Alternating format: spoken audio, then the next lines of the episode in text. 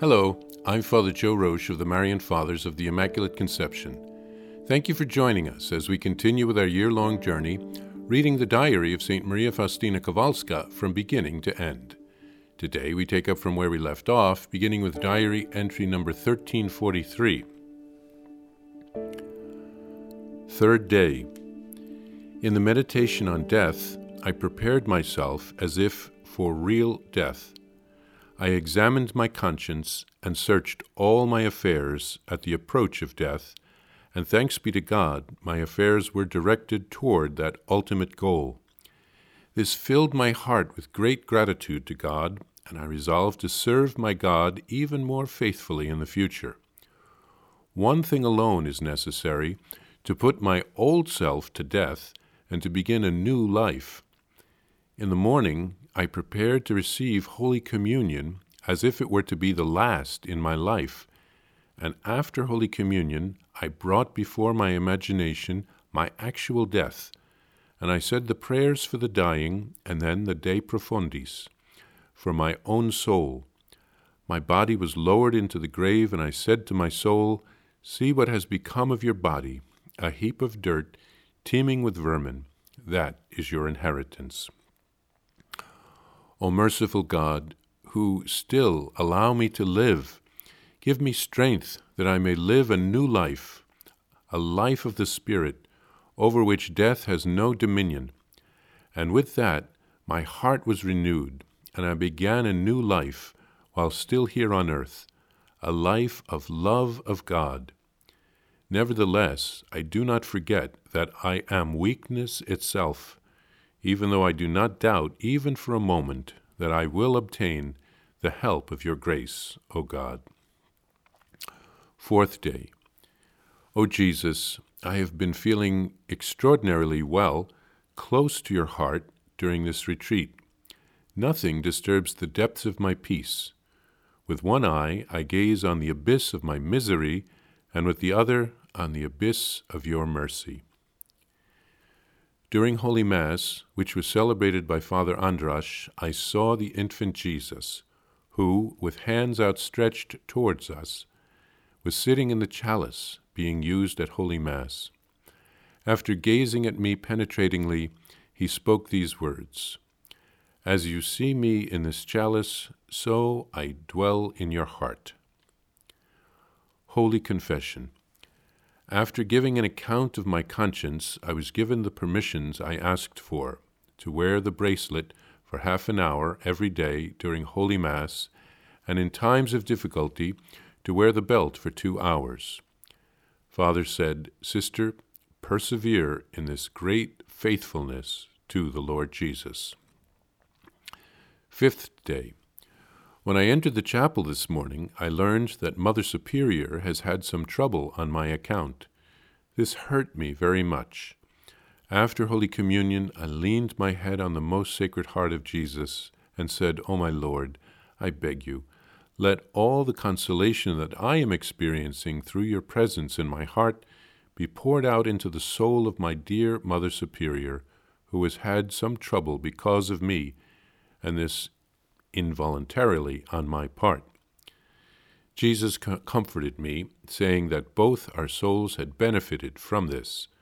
But I beg the Lord to deign to spare me from being the occasion of anyone's suffering, as my heart could not bear this. O white host, you preserve my soul in whiteness. I fear the day when I might forsake you you are the bread of angels, and thus also the bread of virgins. Jesus, my most perfect model, with my eyes fixed on you, I will go through life in your footsteps, adapting nature to grace, according to your most holy will, and your light, which illumines my soul, trusting completely in your help. On the third day of the retreat, St. Faustina meditated on her own death, which would come in less than a year. She wanted to be prepared to meet the Lord. She asked for strength to live a new life, like a new baptism.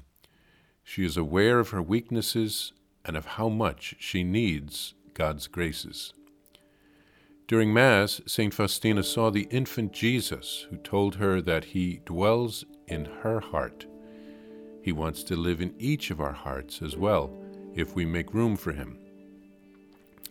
During her confession, Faustina received permission for some penitential practices which she offered up for souls. On the fifth day of the retreat, St. Faustina learned that her Mother Superior had some trouble because of St. Faustina. This is probably related to spreading the message and the devotion to the Divine Mercy. These kinds of tasks are always difficult because the evil one doesn't want people to find out about God's great mercy and goodness, so obstacles crop up. Faustina asks that the consolations that she is being given during the retreat should go to her superior to console her from the difficulties. St. Faustina has a very tender heart.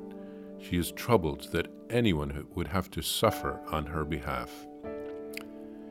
And Jesus revealed that both Faustina and the Superior had grown spiritually because of these sufferings.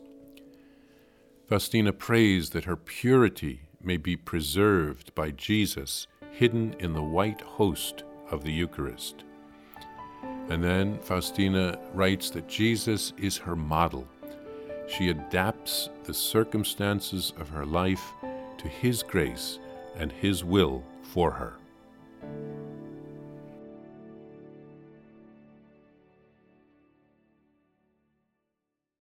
Please follow or subscribe to this podcast to receive the latest episodes and updates. If you have enjoyed this podcast, I invite you to leave a review.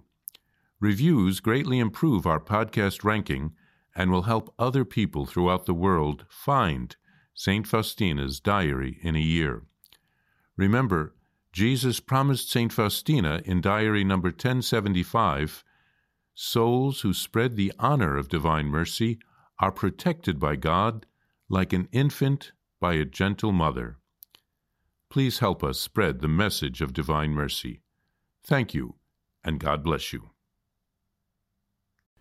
Visit shopmercy.org to order your copy of Divine Mercy in My Soul, the diary of St. Maria Faustina Kowalska.